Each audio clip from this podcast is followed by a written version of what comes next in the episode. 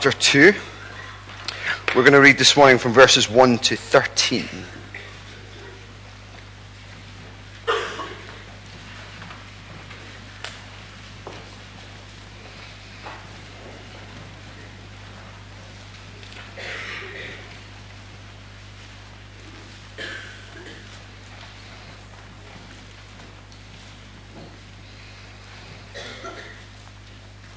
Let's pray together.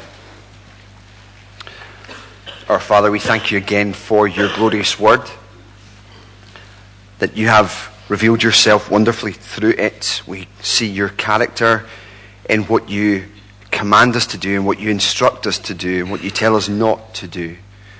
And certainly as it speaks of your Son and the way his church is to live out their lives, uh, we see your glory and pray that we would be not only hearers of the word this morning, but indeed doers. And this we pray in Jesus' name. Amen. So, James chapter 2, reading from verse 1.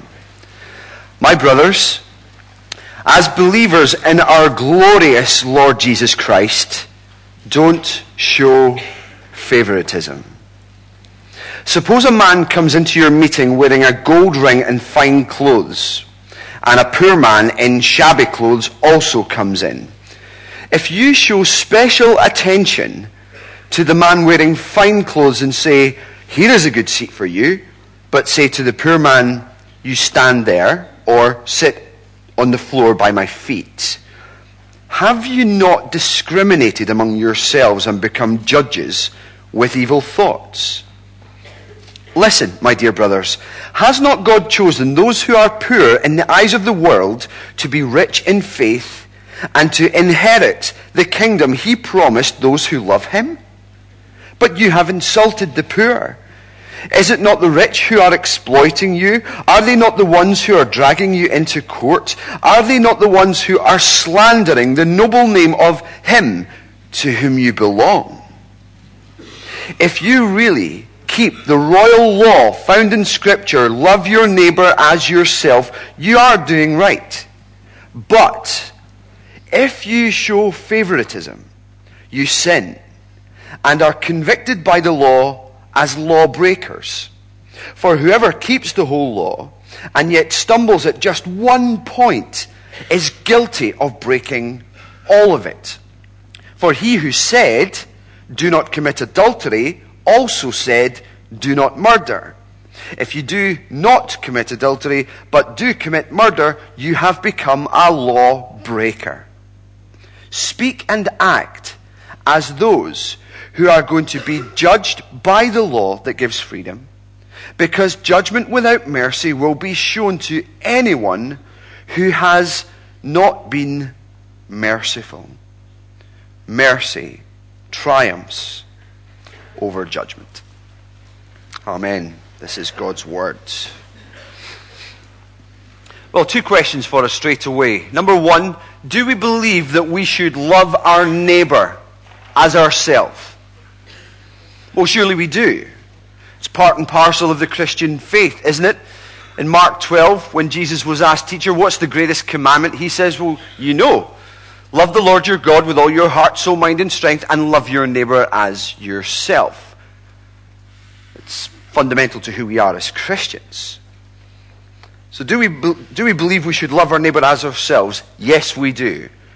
Do we think then that we are guilty of showing favoritism, something James forbids in verse 1? I think we are.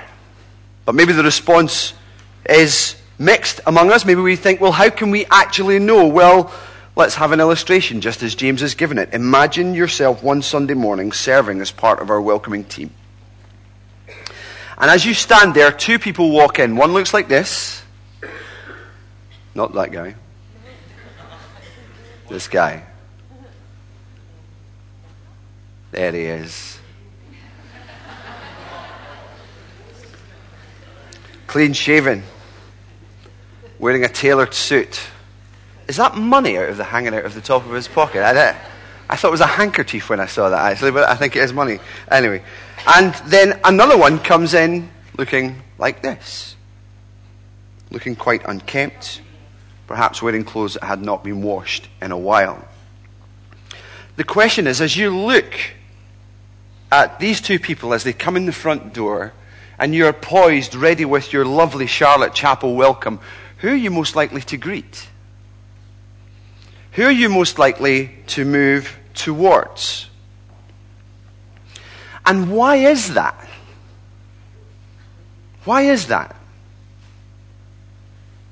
Is it because of your preferences?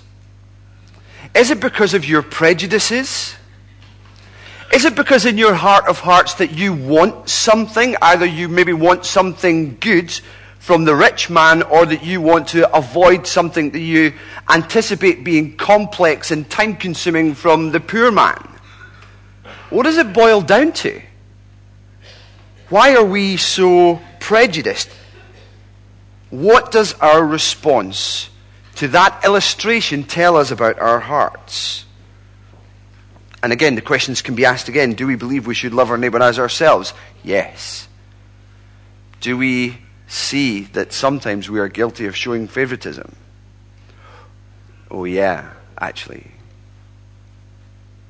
And I think we are yet again finding ourselves having thought as believers that we are single mindedly devoted to loving God and loving neighbor, charged with James again, who takes the wind out of us again by our double mindedness that is apparent.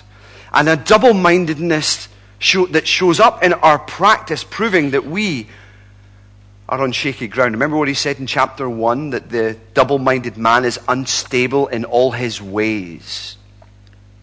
So there's a poor foundation to a Christian life if we are unstable in this regard.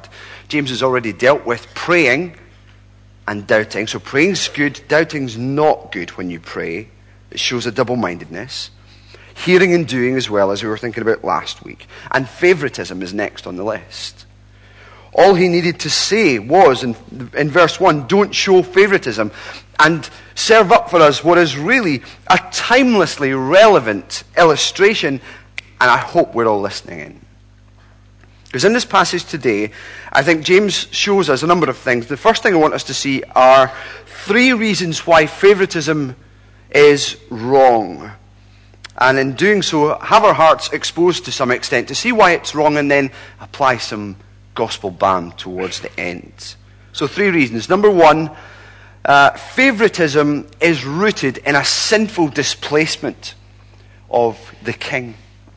We see this in verse 4, having shown us what this uh, divided congregation looks like, basically, in verses 2 and 3. He shows us such divisions are actually rooted in the minds of the members. Have you not discriminated among yourselves and become judges with evil thoughts. So you think you love your neighbor as yourself, but James is saying, I think you're a judge with evil thoughts. If we show favoritism to one person in preference over another, we actually do two things. First of all, we, we misunderstand our status.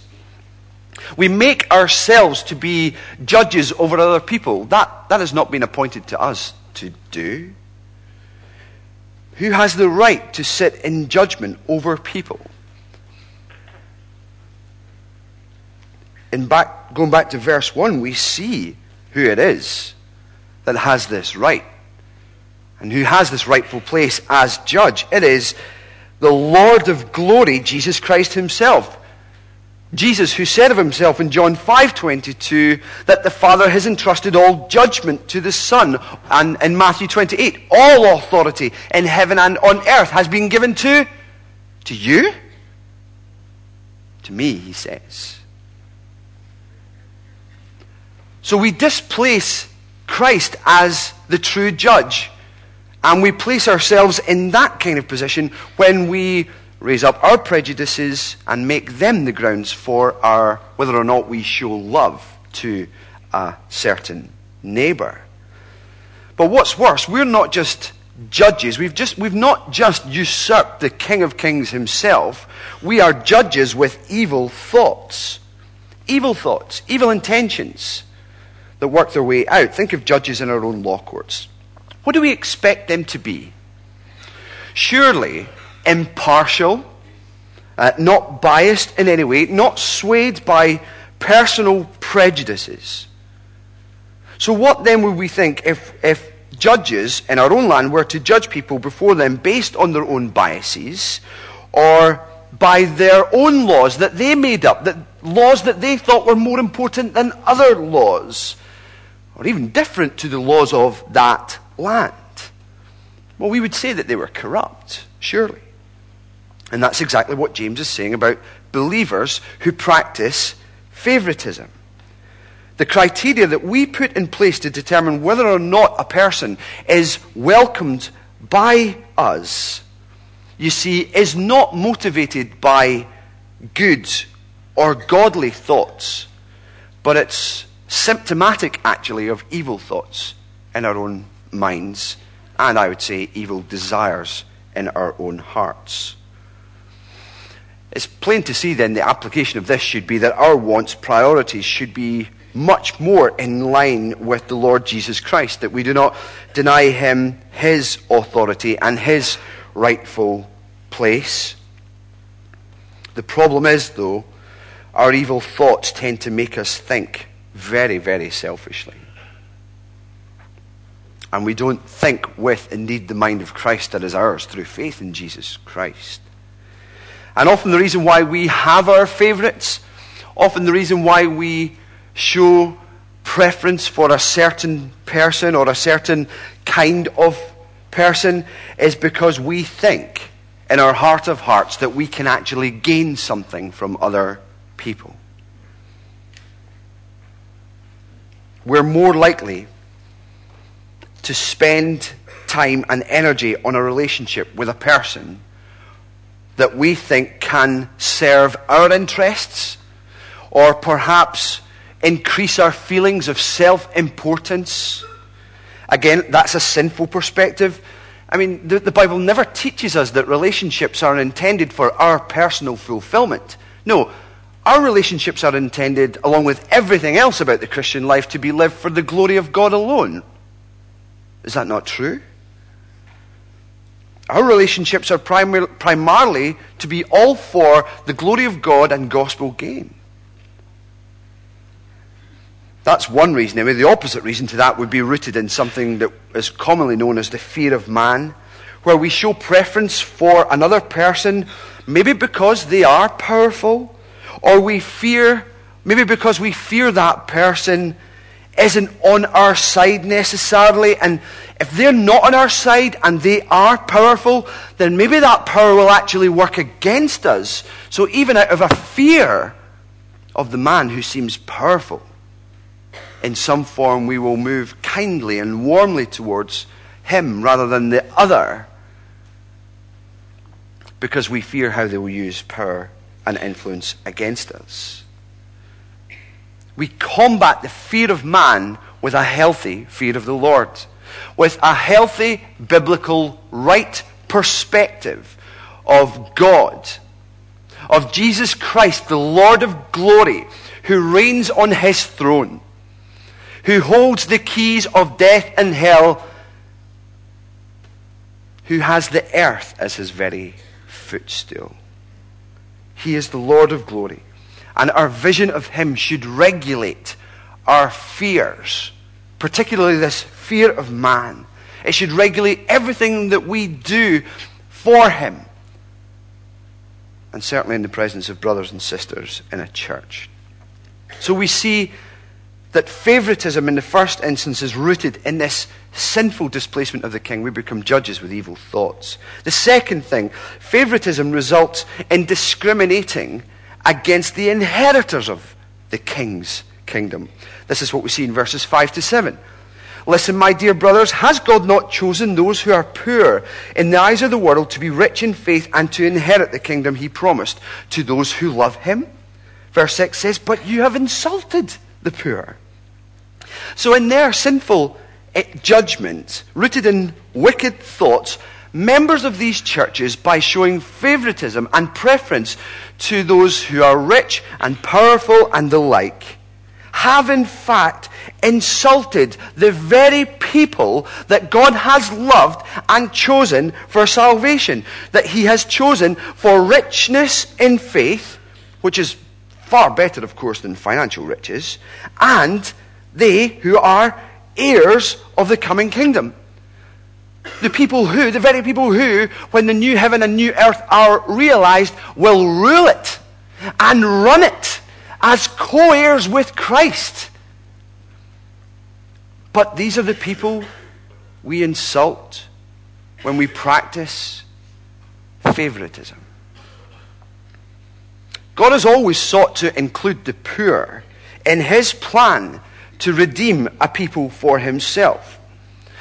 And it has to be said that this is not a particular bias for the poor or even a hatred for the rich. That would be favoritism of another kind and thoroughly inconsistent with what God is saying and with who God is. I think the emphasis on God's concern for the poor is set out for us to stand in stark contrast to the, to the rich who take advantage of the poor. He is on their side in terms of appreciating their plight and their suffering. That's what Deuteronomy 10 was talking about, wasn't it? We read it earlier. The Lord, mighty and awesome, shows no partiality. He defends the cause of the fatherless and the widow and loves the alien, giving him food and clothing. So those that we in our sinful thoughts and tendencies have uh, would, in all likelihood, seek to take advantage of or dismiss or ignore and leave them to their own devices. And again, verse 20 of Deuteronomy uh, 10 says, Fear the Lord your God and serve him. And again, it comes down to fear of man. I think the, the problem is we fear man and we serve him. And incredibly, the result of that is that we can think of that people who are actually heirs of this kingdom that is to come, we think of them as lesser people. I, I, I see this in myself. And I'm pretty sure that you've seen it also in some form that we can be so short sighted when it comes to living life together as a church in terms of the relationships that we build, the relationships that we pursue, our tendency towards welcoming people even on Sunday morning or after the service, whom we choose to speak to once the benediction has been offered. Do you know the people sitting round about you? Or do you zoom past the person you don't know that well just to get to the person that you do know quite well because it's a place of comfort and enjoyment for you? It's a punch in the guts, isn't it? You're winded. I can tell. Breathe. Because the gospel's coming. but we're supposed to let it hit us. I'm sad about this because I see this in my own life in recent weeks. Never mind in a distant past. This is a very real concern for us. I think the extent of our error is made plain in the second part of verse 6, where we discover that believers not only insult those God has chosen to be heirs of the kingdom, but we bless those who slander the name of our glorious Lord Jesus Christ. Oh, I didn't realize I did that but it's true. And again, don't misunderstand this. James is not saying that the rich always persecute believers and blaspheme the name of Jesus. That's not what's being said. Indeed, in relative terms, being in the top 5% of the richest people in the world, every person in this room would be in that category. But James is saying it's true of many, of those who are rich. The Bible consistently, you can't avoid it, the Bible consistently presents riches as being obstacles to either becoming a Christian or growing as a Christian. It's quite a challenging thing for us also. And in all likelihood, James, those James writes to are currently seeing people of power, wealth, and prestige hauling believers before authorities and trying to make them deny the name of the Lord Jesus Christ. That's what he means when he's saying they are, to, they are the ones who are making you blaspheme the name of Jesus, the Lord of glory. So they would take you, if they didn't like your Christianity in those days, they would take you into their law courts take you before the authorities of their town and say, unless you deny the name of the Lord Jesus Christ and curse him before us, they'll give him something dirty to say about him. We're going to we're to put embargoes on your trading. We're not going to buy your stuff. You're going to be on your own. Your wife is going to be shunned at the well, etc. But in fact, the, the, what we are called to see here is that we reject and discriminate against those who are inheritors of the kingdom. We welcome with open arms those who are blaspheming the name of our Lord Jesus Christ. And in that practice, it is we who deny the name of Jesus. It is we who deny him. It's a big issue for us still. I think money still talks in Christian churches. It would be easy to say to the best givers or to those who give their energy most of all in there or their time and expertise in service of the church and show preferential care for them, give them more of a hearing than anyone else. But of all people, Christians and Christian churches should be the people who treat everyone the same, without distinction, with impartiality, in the same way that God does. And I suppose in response to this, some people might just turn around and say, well, I mean, it does sound pretty hard hitting, but is it, is it really that big a deal, favoritism? It's not like we're murdering anyone, is it? Well, actually, it is. Read on. Verse 8. If you really keep the royal law found in Scripture, love your neighbor as yourself, you're doing right. But if you show favoritism, you sin and are convicted by the law as lawbreakers. For whoever keeps the whole law and yet stumbles at just one point is guilty of breaking all of it. For he who said, Do not commit adultery, also said, Do not murder.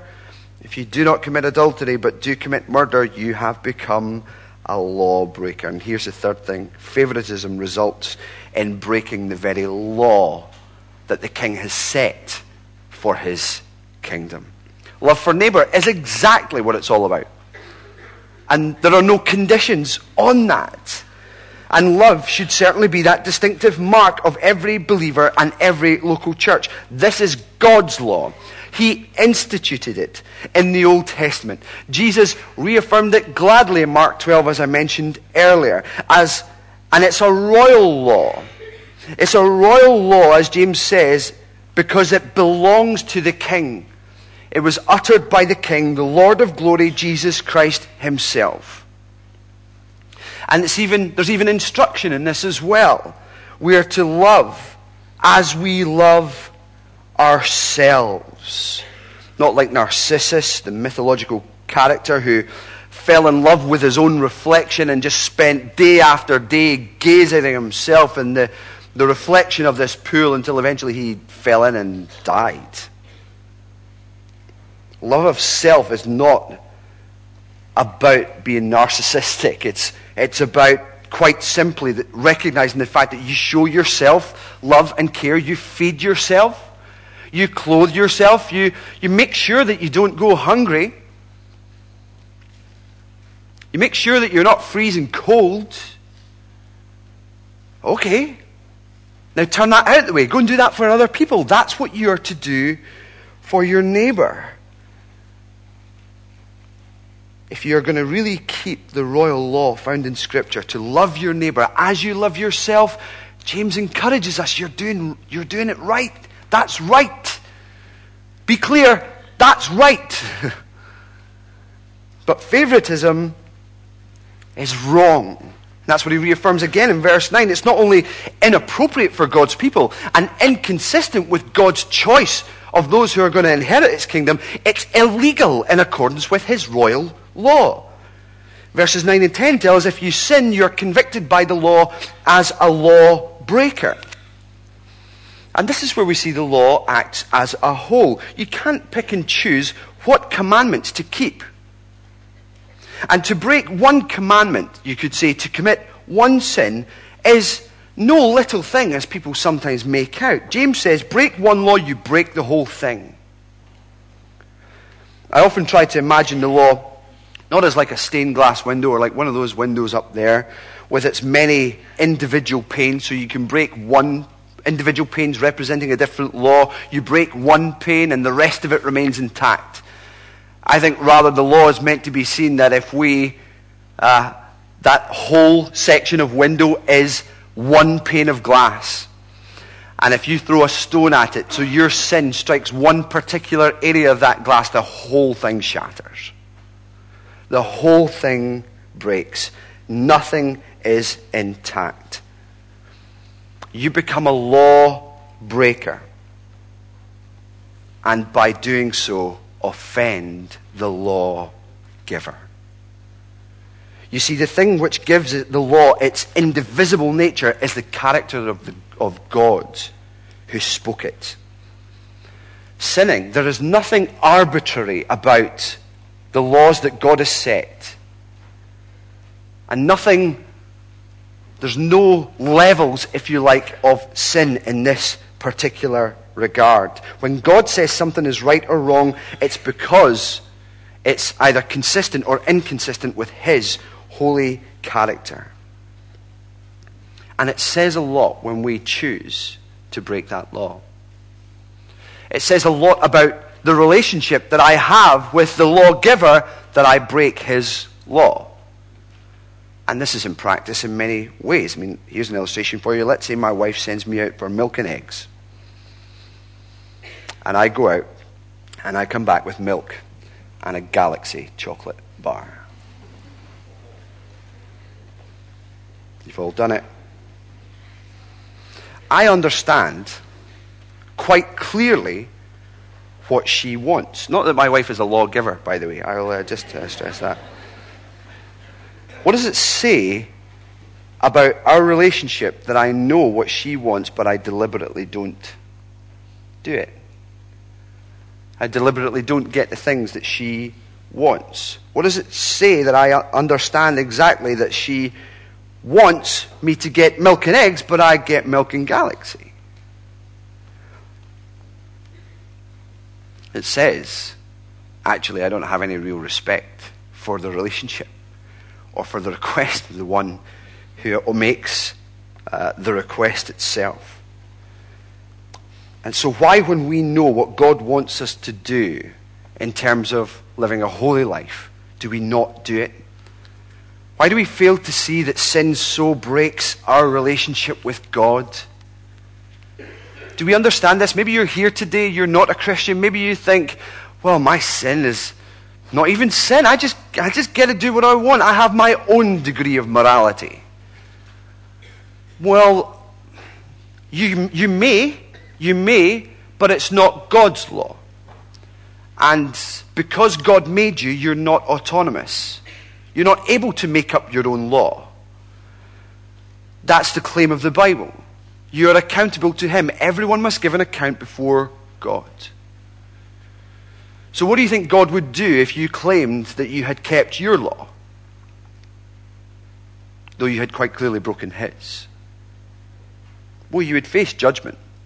And actually, just for argument's sake, let's say that you did keep your moralistic standard, your law, very, very well. In fact, let's forget God's law. Let's take your law and make that the standard by which you are now going to live. And when it gets to the end of your life, even if God brought out your law, your standard of morality, and said, okay, this is the basis by which we're going to judge your life, do you think that you will have even kept that law to the letter? No, because you know your own weakness. The Bible calls that sinful nature. You can't deal with it by yourself. What you need is the gospel, the very mercy of God, the love of God, the very one who sends Jesus Christ, our glorious Savior and Lord, into the world to be born as a baby, to live a holy and perfect life in complete obedience to the law every pane, every bit of glass entirely intact in his life. He was tempted, don't forget that, but he was without sin. That qualified him to be a substitute for us, to stand in the place of sinners as one who is perfectly sinless and take upon, my, take upon himself the sin of the world the punishment of God's just judgment for those who had sinned against him and broken his law. And he says, I'll take it on me. Let them go free. Let all who put their faith and trust in Jesus Christ, in my work on the cross, he says, let them go free. You have not kept your own law. Never mind God's law. That's a cause to be concerned, but it's not a cause for despair. It would only be a cause for despair if there was no hope. But the gospel says there is hope. So please keep listening. There are two ways for us to see hope. Two ways to prevent this kind of favoritism grabbing us and moving us in the direction of just people we have prejudice against or for, and forgetting other people, so breaking the law of loving our neighbor. Read verse 12 with me. Speak and act as those who are going to be judged by the law that gives freedom. Verse 8 has said, if you really keep the law, you'll be doing well. Verse 12 says, you, if you keep the royal law, you will speak, you will act, knowing the truth of the gospel, that it really does set you free. You see, when you believe in the Lord Jesus Christ, you make this law your own. Not that you're trying to gain some favor or merit before Him. He has already saved you without that. In fact, when everything was working against you. No, he is saying now, on, on the basis of who I am and what I have done for you, Live this way. Love your neighbor, knowing that even when you fall, I have covered over your sin. Remember the efficacy, the sureness, the certainty of the blood that is yours. Through faith in me, he says. And so speak and act. Not out of some kind of fear that, oh, I'm just going to break it again. What is the point in be prone to thinking through, I'm just going to give this up. No, but to move forward, motivated by the gospel, by the fact that our sins are already paid for. Move forward, motivated by grace, motivated by Christ's work on the cross, not your work for yourself. And know the freedom, the freedom that that brings for those who are in Christ. Remember you then. The first thing is you are free to obey God's law. Jesus Christ has made it possible. You are free to obey God's law without that fear of failure. You will fail, but don't fear it. Try not to, but don't see that as a work. Trust in Christ's perfect work. The law is meant to encourage us. The law is meant to show us our sin point us to Jesus, and then motivate us for good and godly living according to the instructions of the royal law, the words of our glorious King Jesus Christ. We break this law, but He has made a way for us to move forward. His perfect obedience is a platform for our right living. Second thing we have to remember, though, there is warning for us in this passage. James doesn't allow you to skim over it at all. In verse 13, uh, well, he says, Speak and act as those who are going to be judged by the law that gives freedom, because judgment without mercy will be shown to anyone who has not been merciful. Mercy triumphs over judgment. So, a lack of obedience to God's law and a failure to act like God acts towards others, showing mercy and not some special favor, not because they deserve it, but because of who you are, might, might show you and give you hope in knowing your status as a child of God. It could act otherwise, of course, with a failure to show mercy, indicative that you may not have received mercy yourself. But showing mercy is exactly what this love command requires. No favoritism is equated to showing mercy. This is how the poor man should be treated. It seems that he's persecuted everywhere else, as per the example, but it shouldn't be like that in church. And James warns us if you discriminate and put yourself in the seat of a judge, you put yourself in danger of the full force of God's just judgment. The reciprocal relationship between man's mercy and God's mercy is brought out for us wonderfully in that parable of the unmerciful servant in Matthew 18. You remember that, where, where in that parable, a man forgives a man who is owe him something, clears a great debt. That man goes out, he has someone who is owe him something, and he throttles the man to try and get what is owe him, what is due him. And when the first man hears about it, he says, What are you doing? You would have thought, with the mercy that I had shown you in cancelling your debt, that you might have gone out and cancelled the debt of the man who owed you this tiny amount. Well, there's a warning for us. But the good news, the good news for us is that mercy triumphs over judgment. There's a lot of debate about what this verse means. I think it means that our mercy triumphs over God's judgment, in that what it does is that when we show mercy, it, in a sense, defends us before His judgment seat.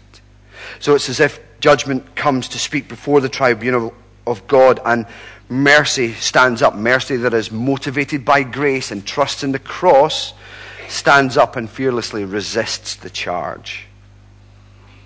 Friends, we need to realize that we will never truly love our neighbor perfectly, but our merciful attitude to, and actions towards our neighbor will prove that our lives are built on Christ, that our lives are marked by the very presence of Christ in our lives and so encourage us forward to speak and to act in a way that even God would speak and act.